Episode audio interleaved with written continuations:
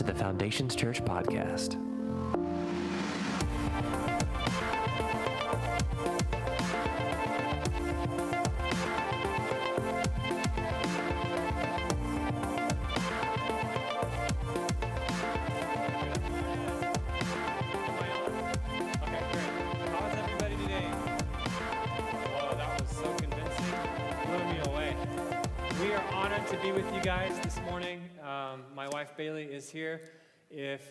Ever have the opportunity to go to Africa, uh, you will pick up pretty quick that when they do introductions, they say, I'm born again, I love Jesus, and this is my first wife. They say first wife because sometimes they have multiple wives, okay?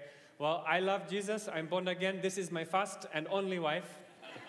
Bailey, and we are just overjoyed to be with you guys today. Um, we, I think you guys know this. We love you, and we believe in what God's doing at Foundations Church. And thank you so much for just having a heart for Jesus and a heart to reach people. Um, without further ado, I'll talk about Kenya a little bit in my message today, but I just want to jump right into the Word of God today.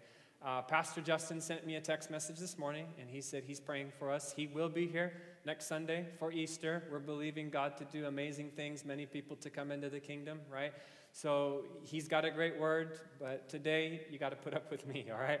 So we are going to look at Acts chapter 6, and we are going to do a biographical sketch from the New Testament on none other than Stephen not this Stephen, but Stephen in uh, Acts 6. And we're going to read this together, and then I'm going to try to break this down. And the theme that we're going to look at today is just this idea of having a missional heart, okay? Being a missionary, it's easy to preach a message on having a missional heart.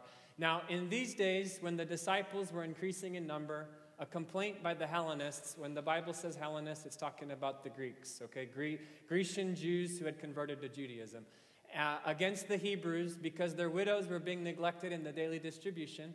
And the 12 summoned the full number of the disciples and said, It's not right that we should give up preaching the word of God to serve tables. Therefore, brothers, pick out from among you seven men of good repute, full of the Spirit and of wisdom, whom we will appoint to this duty. But we will devote ourselves to prayer and to the ministry of the word. And what they said pleased the whole gathering, and they chose Stephen a man full of faith and of the Holy Spirit, and Philip, and Prochorus, and Nicanor, and Timon, not Timon from uh, Lion King, but Timon, and Parmenas, and Nicholas, and a, a proselyte of Antioch. These they set before the apostles, and they prayed and laid their hands on them. And the word of God continued to increase, and the number of the disciples multiplied greatly in Jerusalem. And a great many of the priests became obedient to the faith.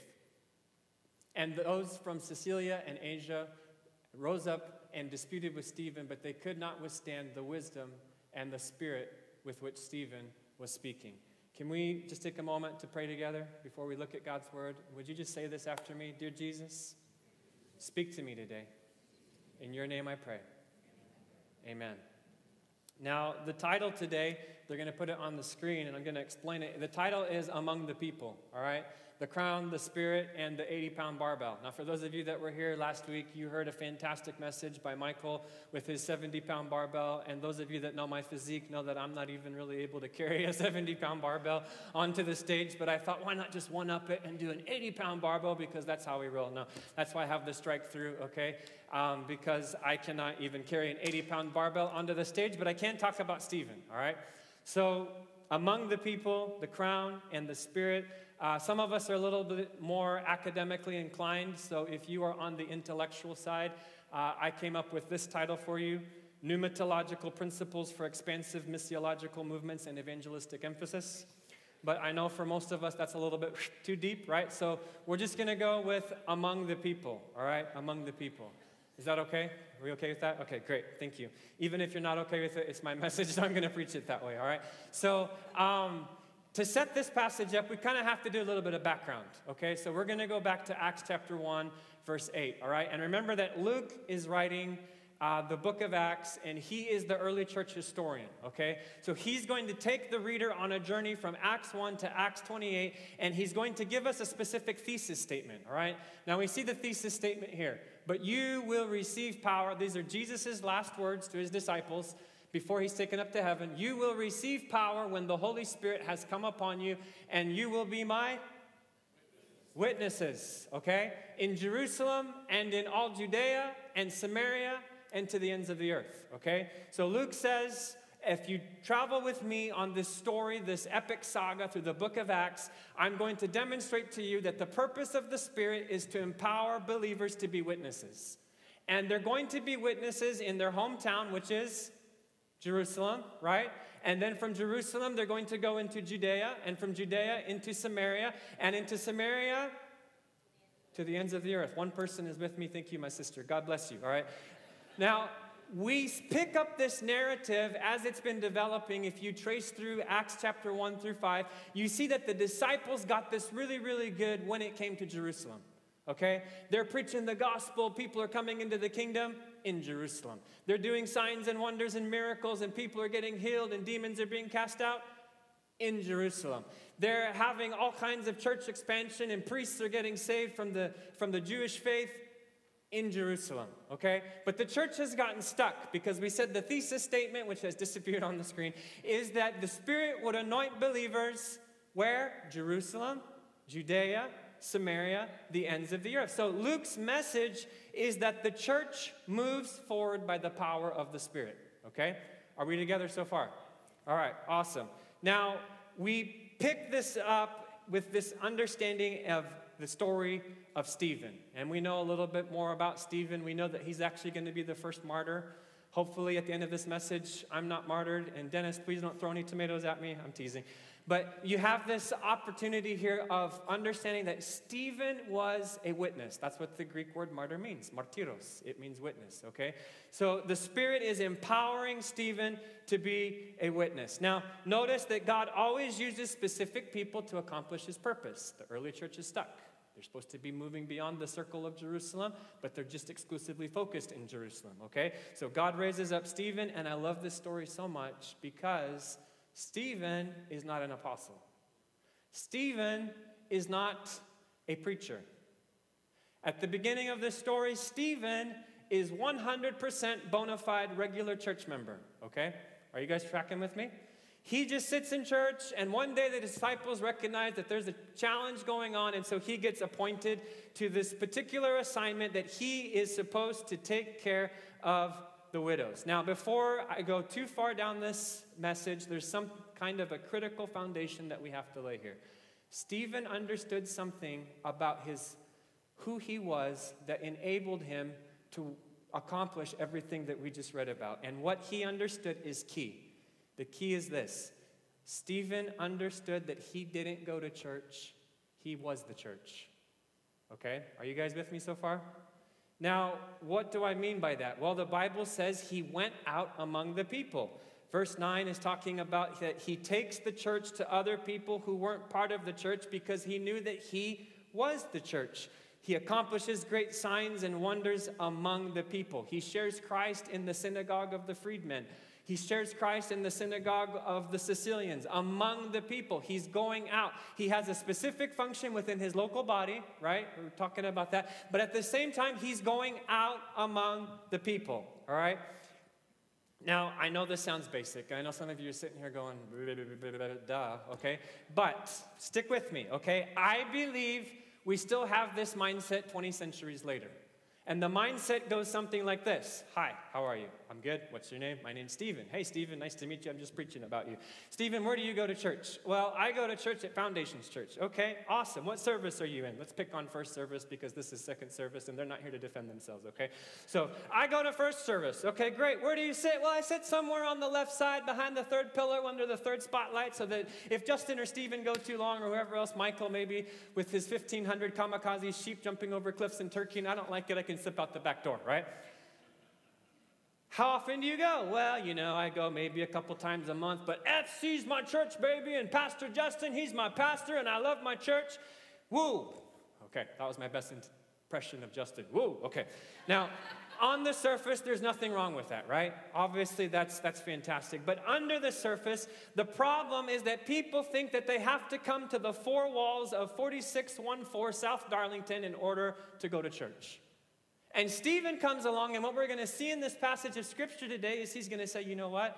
I understand that I don't just go to church, I am the church. Okay? And so, what happens when we have this understanding is that we have a breakdown and a compartmentalization in our lives. So, Sundays when we go to church, so we try to be all spiritual on Sunday, right? Because we don't want anyone to know that we've been fighting with our wife all week and we've maybe, you know, having, have embezzlement going on the job, God forbid, or hiding secret sin. But we come to church and we're like, oh, I'm real spiritual, I'm happy, I love Jesus. Oh, no mountain, you won't. Oh, yeah, I love it, right? And so I, I, I look at what's going on here, and, and, and, and, and the challenge is so many people have compartmentalization in their spiritual life because they don't realize that they are the church. Everywhere you go, you are appointed and anointed and chosen to represent Jesus Christ. Like the word church in the Greek is ecclesia, it means those that are called out. And I know many of you here, you have told me your stories how you were called out of darkness, you were called out of bondage, you were called out of sin. You have now been not only called out, but you have been called to, called to represent Christ in a missional capacity to a world around us, right? All right, so this is the foundation. If we don't get this, component of it, then it's really hard to continue with the rest of this message. I remember when I was about 11 years old, the first time that the light bulb went on for me. For the first 11 years of my life, I tell people I had a drug problem. Mom and dad drugged me from this service to that service and that service to this service, right? Because they're missionaries and that's what we did. We lived in church pretty much. I was invited to go witnessing with some of my friends. Um, I wasn't really into witnessing, but because they were my friends, I went along, and my strategy was find the biggest guy in the group get in behind him, let him do it, and then pretend like I did something. And so I grabbed a pile of these tracts. We go out on the streets of Nairobi. There's this dude standing at the bus stop. Some of you may have heard me tell this story. He's smoking a cigarette. In my mind, you know, I know people can be saved if they smoke cigarettes, but in my mind, if that's probably the guy we need to go talk to. So I walk up to him, I put the tract in his hand, and I hit the guy in the, next to me because he's whoop, and I'm you know, you guys know who I am. and he goes, ah, and just freezes. And so I'm like, hey, um, Jesus loves you, God has a plan for your life. Boom, hit the guy next to me, like he's frozen. And so I was forced in that moment to share my faith with this guy. And at the end of it, I look back at my friend and I'm like, hey, tell him about how I can give his life to Jesus. Right? He's just frozen. I tell the guy, hey, if you'll put your faith in Jesus, we'll pray with you right now. Would you like to do that? He said, yes. He knelt on the corner of a busy street in Nairobi, Kenya, tears pouring down his life, surrendered his life to Jesus with two little 11 year old kids. And my friend looked at me and went, How did you do that? And now it was my turn to go, right? I walked away from that going, you know what? I am called to be the church everywhere I go. All right? So that's the that's the foundational understanding of what's going on here. Everywhere Stephen goes, he takes Jesus with him to represent Christ. And Jesus uses this guy to get the church back in step with the moving of the Spirit. All right? So here's the question. What does the Spirit do in Stephen's life to get him moving forward as the church? All right, and we're going to use this passage and we're going to break it down a little bit. And I'm going to give you a couple of insights that came to me. This is not an exhaustive list. There would be multiple others that you could add to it, but this is my message, so I can preach it any way I want to. So, the first one that I identified is this the Spirit releases the body or releases Stephen into multidimensional kingdom expansion. Now, I know some of you are going, What in the world does that mean? Because that's a lot of big words. All right. Can I break it down to one of our core values here at Foundations Church? Have you ever heard Pastor Justin or someone else say, Growing people are changing people? Two people know that. Wow, that's great. Okay. Growing people are changing people is one of our core values here at church. Now, in the church, we have the tendency to think one dimensional, okay? What does a one dimensional Christian look like? Well, I'm a Christian. I go to Foundations Church on Sunday. I open up my billfold or use my iPhone. I give an offering. I sing a few songs. I walk out the back door of the church, and my spiritual or religious obligations and responsibilities for the week are accomplished, right? So Stephen comes along, and in this passage, we see that he's assigned a one dimensional uh, um, post in the church. He is told, hey, Stephen, you got to take care of the grumpy old ladies who are fighting with each other, right? Now, Stephen does that. He is faithful in that. He's given a specific function and title. We call it a deacon in the church, is what the Greek is. Um, and with a title often comes certain responsibilities and limitations. All right? If we aren't careful, titles can become a label limiting us to a certain function in terms of who we are, what we can accomplish, and who God has called us to be. Now, here's the thing about titles and positions they do serve a purpose. I'm not knocking that at all. But they quickly limit us and constrict us into a particular role, right? You're the pastor of the church, you're expected to be pastoral. You're the guy in the church greeting team up front, you're expected to handshake. And if you do it for long enough, people just associate, hey, Justin Turnbow, he's the greeter in the church, and that's the only way that we see him one dimensional. Are you guys with me? Now, what happens is we can become so monotonous and we can almost become robotic in our walk with God. I go to Foundations Church. I like the preaching there because Justin's a good preacher. I give money in the offering. I praise Jesus. Hallelujah. Now I go home. Right? And you, you end up you end up this this expansive life that jesus talks about. I have come that you may have life and life more abundantly. And we live like little robots. Right? And so what happens is you see uh, stephen here um, and he's appointed to this one-dimensional assignment but he realizes because of the spirit working inside of him that the kingdom of god is multidimensional. Right the kingdom of God is spirituality in my relationships. The kingdom of God is how I treat my wife. The kingdom of God is how I interact with my kids. The kingdom of God is Jesus' principles in my finances. The kingdom of God is Christ in my entertainment selection. The kingdom of God is living for Jesus in my workplace. The kingdom of God is, is, is multidimensional. It's financial, it's relational, it's emotional, it's psychological, it's spiritual, it's entrepreneurial, okay? So you have a multidimensional component of what the Spirit is doing in, in our lives. And so the Spirit reveals this to Stephen, and we see what happens here that, yeah, he's. He's, he's serving these widows, but he's also an evangelist, right? Later in the chapter, he goes into the synagogue of the freedmen, which is kind of ironic because there's nothing free about them. And so Stephen wants to introduce them to true freedom that's found exclusively in Jesus Christ right? And then we see him in uh, later in chapter six. He's operating in the gifts of the Spirit, signs and wonders and miracles. Um, if you go into Acts chapter seven, we didn't have time to read it. He's a historian. He's an apologist.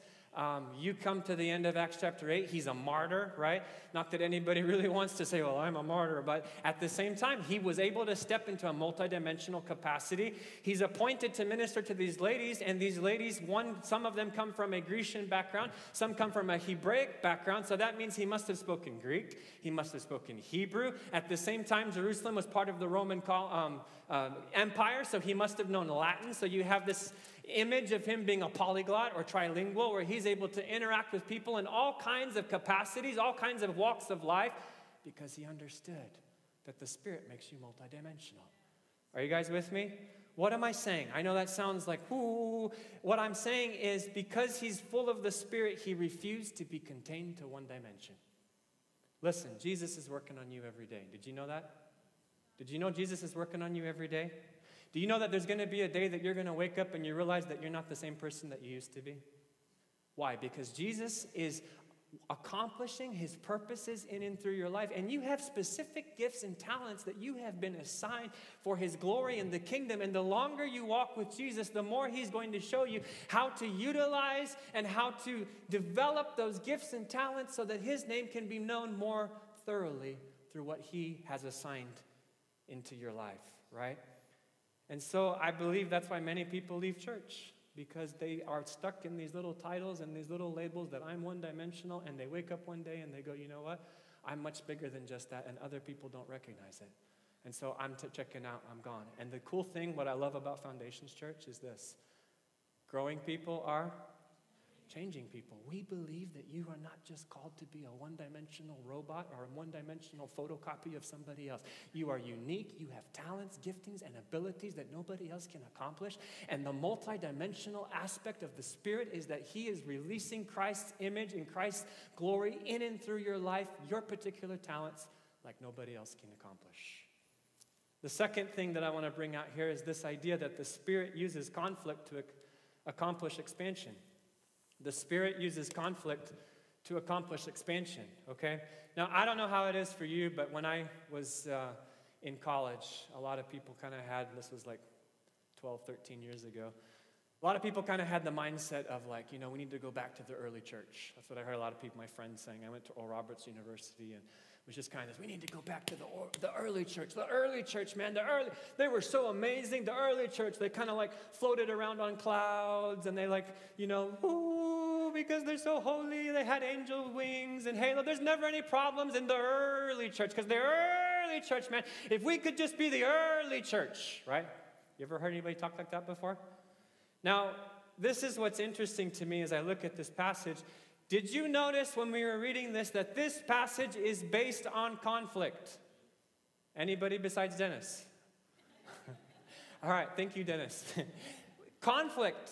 What you see happening here is the Grecian widows are complaining against the Hebraic widows, and they're saying, you know what?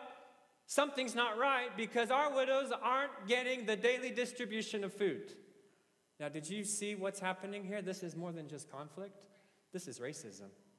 Because the Grecians are sitting on this side of the table going, hey, we immigrated from our Grecian background, our Grecian worldview. We're in Jerusalem now, and because we don't fit the mold of what the church in Jerusalem looks like exclusively, our women are being overlooked.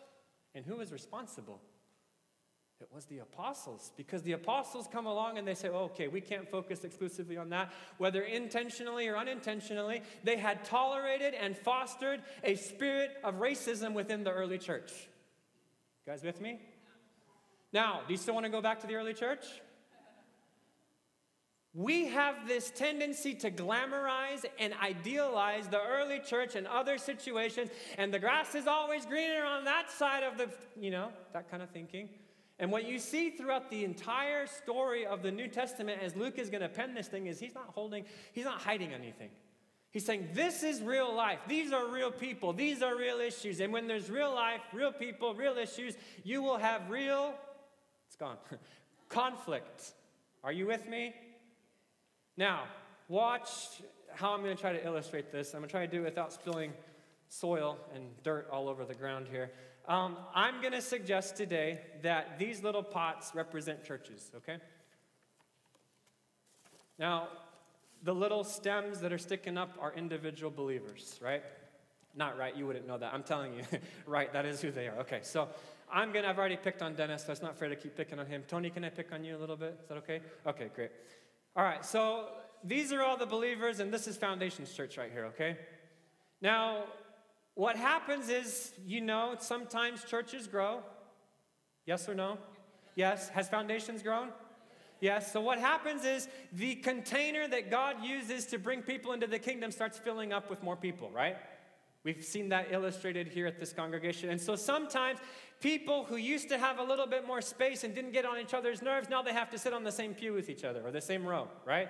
And they're like, Oh, you're taking up my space, man. I've had this seat for five years. Who are you and why are you sitting in my spot? Now, I know nobody would do that in the second service. That was first service preaching, okay, so don't worry about it. All right. But here's Tony, okay, so let's say this strand right here corresponds to Tony. And here's Stephen, because I can use me and do this safely, and hopefully he won't be offended at me, because this is just an illustration, right? And so Tony says, Stephen, no, I don't like the way that you're preaching today, blah, blah, blah, blah, and you really offended me, blah, blah, blah, blah. And you know what? I've had it because of all these issues and all of this overcrowding, and this church just isn't the place that it used to be. And so, you know what I'm going to do? I'm done. Right? And this is what happens all over Tulsa, all the time. I meet people all the time. And they go, oh, look at this church. This church looks good. I like this church. This church, oh, I love it. No, people will accept me, understand me because this church definitely won't have any conflict because they're not really human beings, right? and so they come and they plant themselves here. Now, notice what happens when you separate yourself lose your roots. That's exactly right. Do you know how many Christians Bailey and I meet all over America who have lost their roots?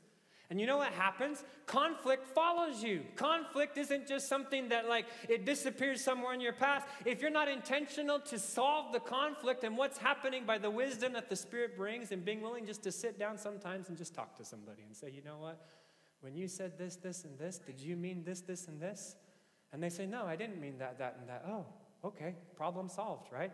Or sometimes it is a bigger issue where you have to bring more people in. But the challenge is sometimes we leave, we uproot, we try to plant somewhere else, we realize it's the same issues, and then you know what we do? I'm done with church. I'm going to go live in my own little church. I'm going to start my own little church where I'm going to go to the lake. I'm going to sit out on the boat. And, you know, I'm just going to get my spiritual experience while I'm just like floating on the waters and casting, fishing for fish.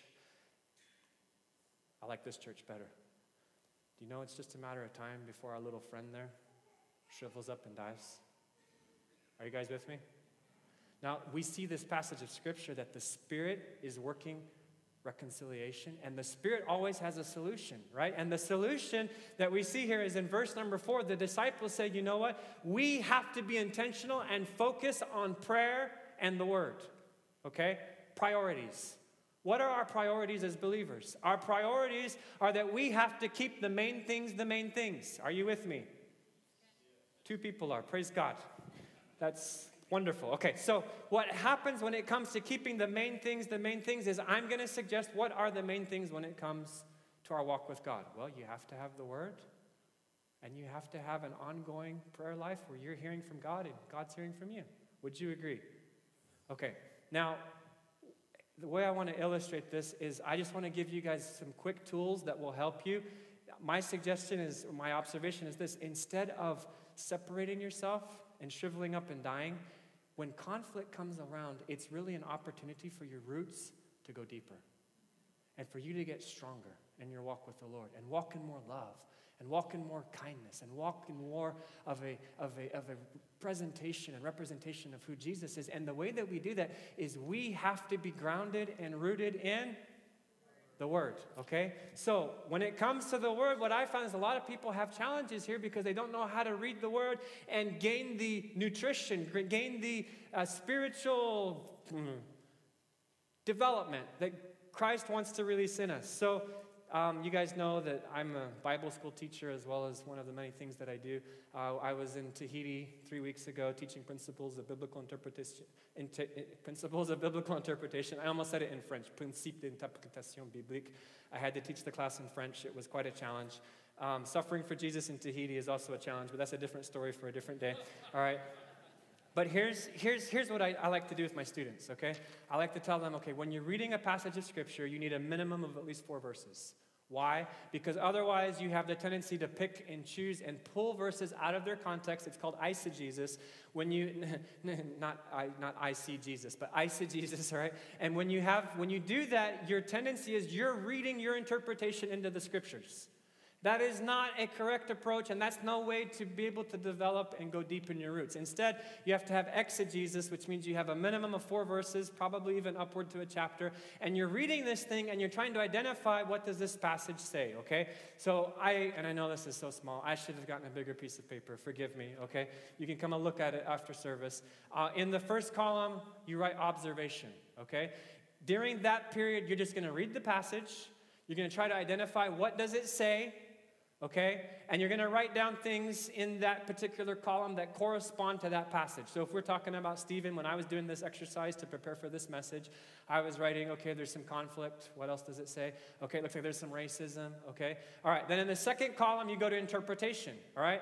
And this is the question, what does it mean? Because it's more than just what does it say, it's what was the meaning for the original audience. And so I'm writing in here, okay, you know, we're talking about um, expanding the kingdom. We're talking about um, uh, Stephen being able to step into a multidimensional kind of capacity, right? And then on the third column, I wrote application. What do I do? Okay? So that's how you take the Word of God and you make it more practical in your life. And I found people that implement this. Like I remember when I lived in Madagascar and I taught that course, one of the, one of the guys in the class took this and he started using this for every single message that he preached because he was also a pastor. His church just went because people were like, oh, you're teaching us the Word of God. Like, and people, this is this complicated? This is not complicated. Get yourself a piece of paper and grow deep into the soil of the Word of God when conflict comes, okay? Are you with me? Okay, great. Now, the um, next thing that I just want to bring out here on this passage of Scripture is this idea that he, the Spirit helps us. Uh, the Spirit, wrong one. The Spirit leads us to lost people, okay? The Spirit leads us to lost people. Now, we've already talked about this, right? Stephen was a member at his church. Stephen was responsible for the widows, but Stephen said, you know what? I have to take the gospel out among the people. I have to go to the synagogue of the freedmen. I have to go reach out to the Sicilians. I have to go reach out to the Alexandrians. I have to go reach out to the Asians. And I love that fact again that it's multicultural, it's multi ethnic.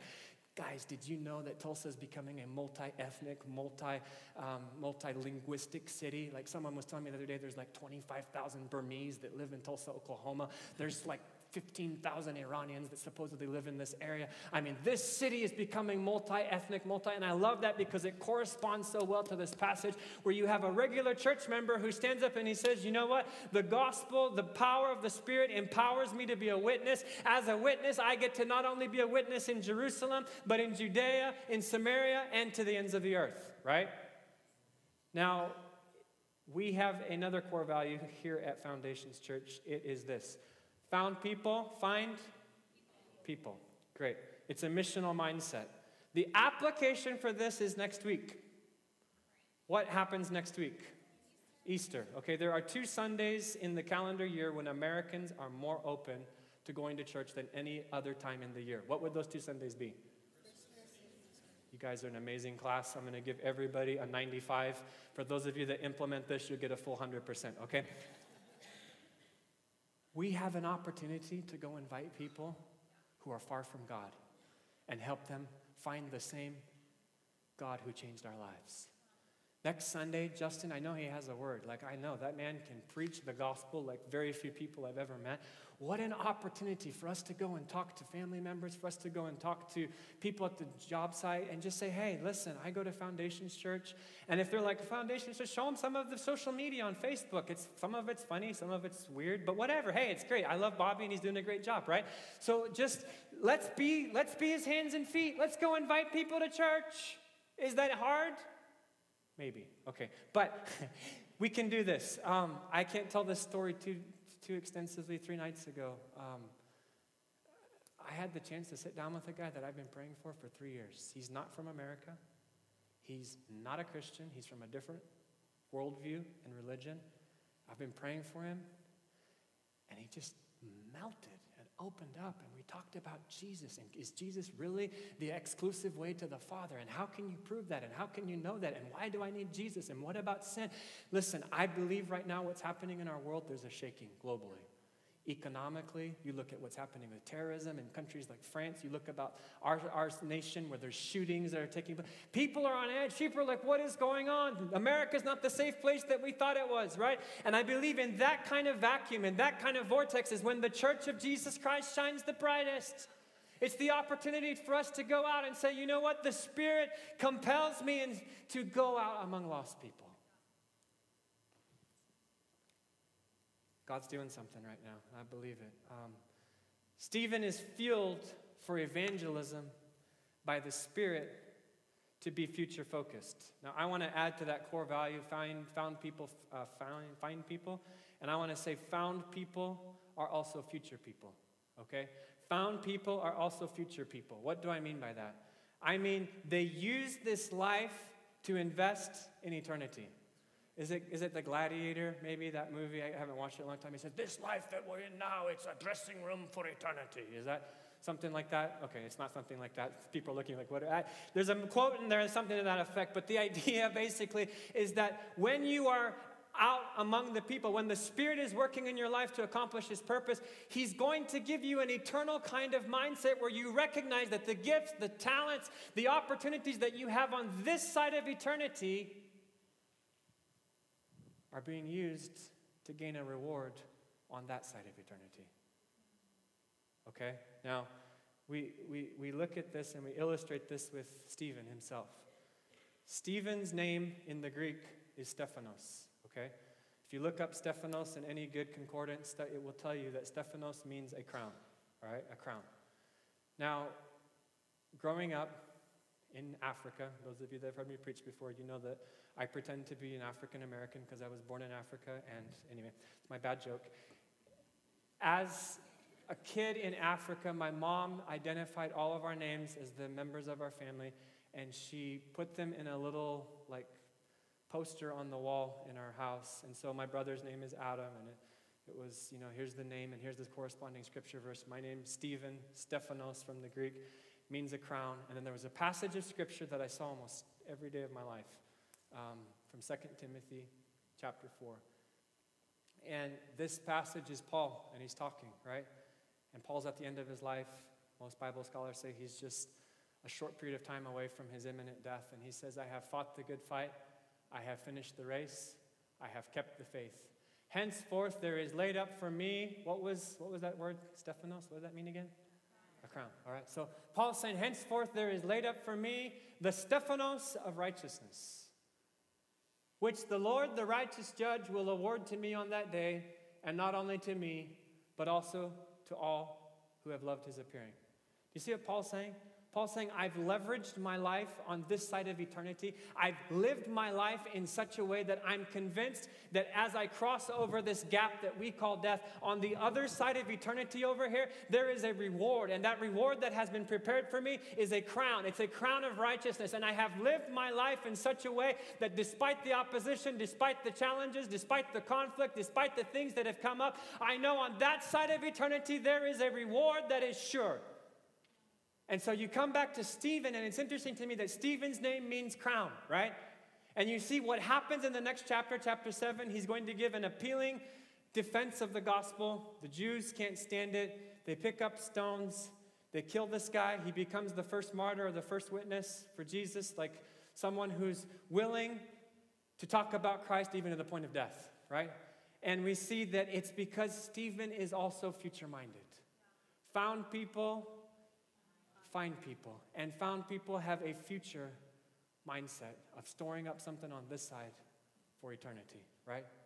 And so we come to the conclusion of this story, and it's interesting. The um, people that were stoning Stephen, they took their cloaks and they laid them at the feet of a guy by the name of Saul or Paul. Does that ring a bell to anybody? Right? And Saul's sitting there and he's approving it and he's going, Yeah, we need to get rid of this guy. Right? And then the same guy turns around. Paul gets gloriously converted. And I believe it was because he saw the way that Stephen was willing to take a stand for Christ.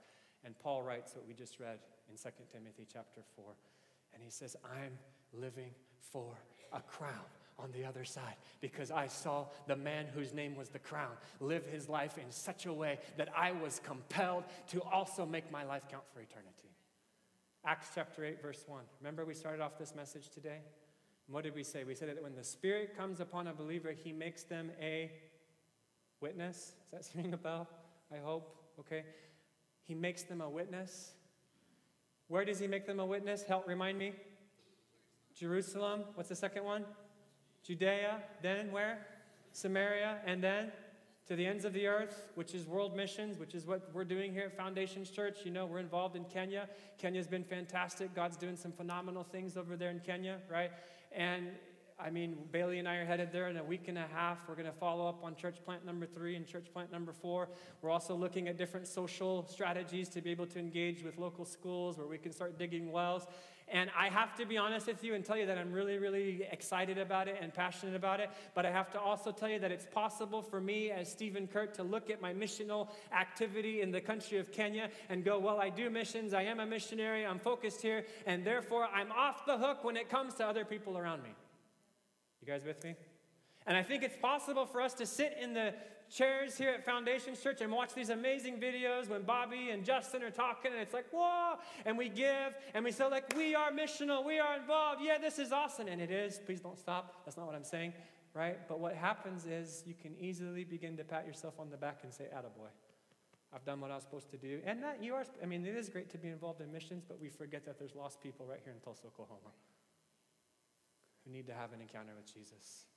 So the Spirit comes, He empowers us, He makes us a witness in Jerusalem. We said the early church, we said the early church got stuck in Jerusalem. We come to Acts 8, verse 1. I think it was up there a second ago. Watch what happens. And Saul approved of his execution. And there arose on that day a great persecution against the church. Where? Jerusalem. And they were all scattered throughout the regions of? You ever heard that anywhere before? Does that sound familiar? Judea and Samaria, except the apostles. So Luke's saying, hey, this is how Jesus, this is how the Spirit got his church unstuck because they were focused on one particular sphere of the thesis statement that Luke was developing for the book of Acts.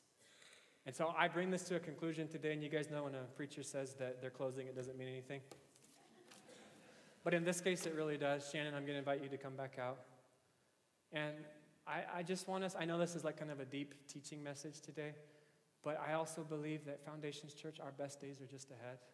And I believe that this city is so ripe for an encounter with Christ. And who better to show them the way than those of us who have experienced an encounter with Christ, right? And I just want to remind you, you are not a one dimensional robot. I remember when the Lord started challenging me, Stephen, I want you to start writing. And I started arguing with him, Lord, I am a missionary, I don't write, right? And I can tell you, I'm so glad that I took that step and began to actually write down some of the experiences that I've been through. Bailey knows this story not that long ago. I got a Facebook inbox from some lady on the island of Lebanon who was a refugee from Syria who said, I just read your book. Thank you so much. I am a believer, but I have suffered greatly because of persecution, and your book encouraged me. I don't say that because I've ever even been to Lebanon or Syria. It's just that when you step out of your one dimensional robotic thing that I am going to live for God, be who you're called to be. You're not a photocopy. Right? Can we stand? Let's pray today.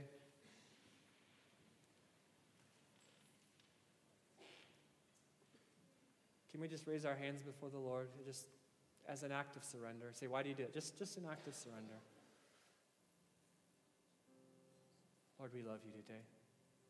Lord, thank you that you're calling us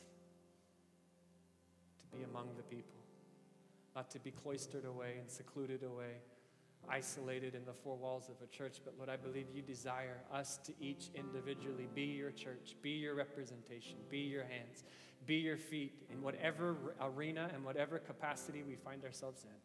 So, Lord, I pray for my friends today. I pray for my brothers. I pray for my sisters. I pray, Lord, for those that may be challenged by this message that are saying, I don't know how to do that. Lord, I pray today that by your Spirit you would encourage them. Lord, you would strengthen them. You would give them, you would give them practical steps. Lord, for those that may be offended because foundations has changed a little bit. And Lord, at the end of the day, when churches grow, they change. Lord, we all change. Lord, I pray that we would be intentional about the way that we walk out the conflict. That, Lord, we wouldn't be those who just abandon ship, pull up roots, and try to make it work somewhere else when, Lord, there is no green pasture on the other side of the road. Lord, I pray that you would help us.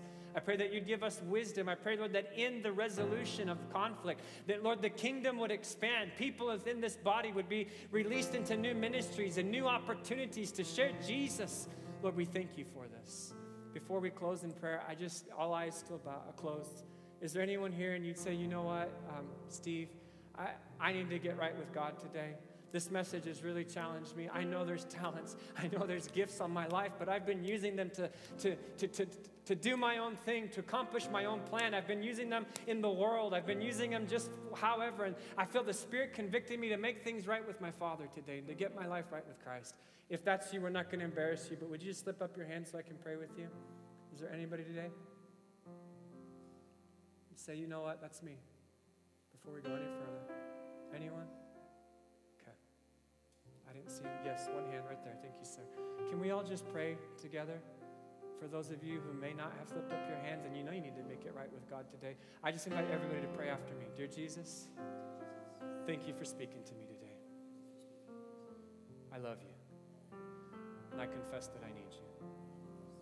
Would you forgive me my sin?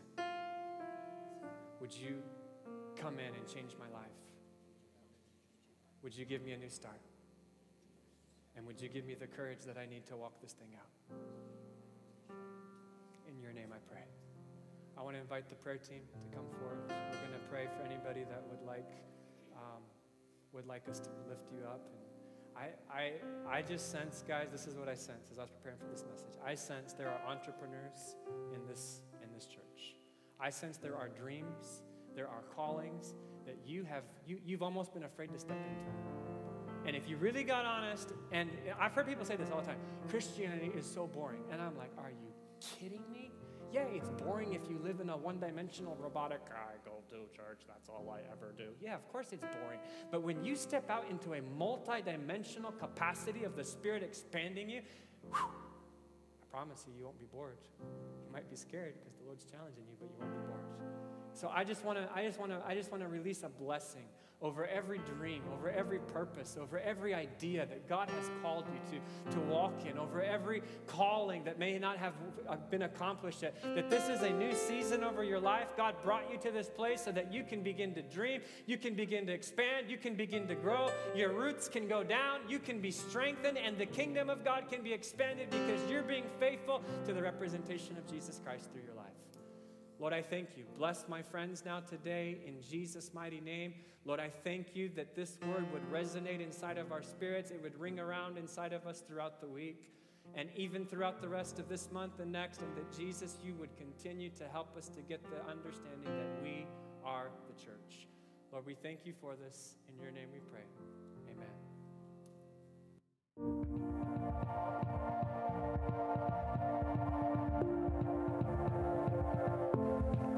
Thanks so much for listening to our podcast. If you have any questions, are in need of prayer, or would like to join a Connect group, feel free to email me at nicole at foundationschurch.tv.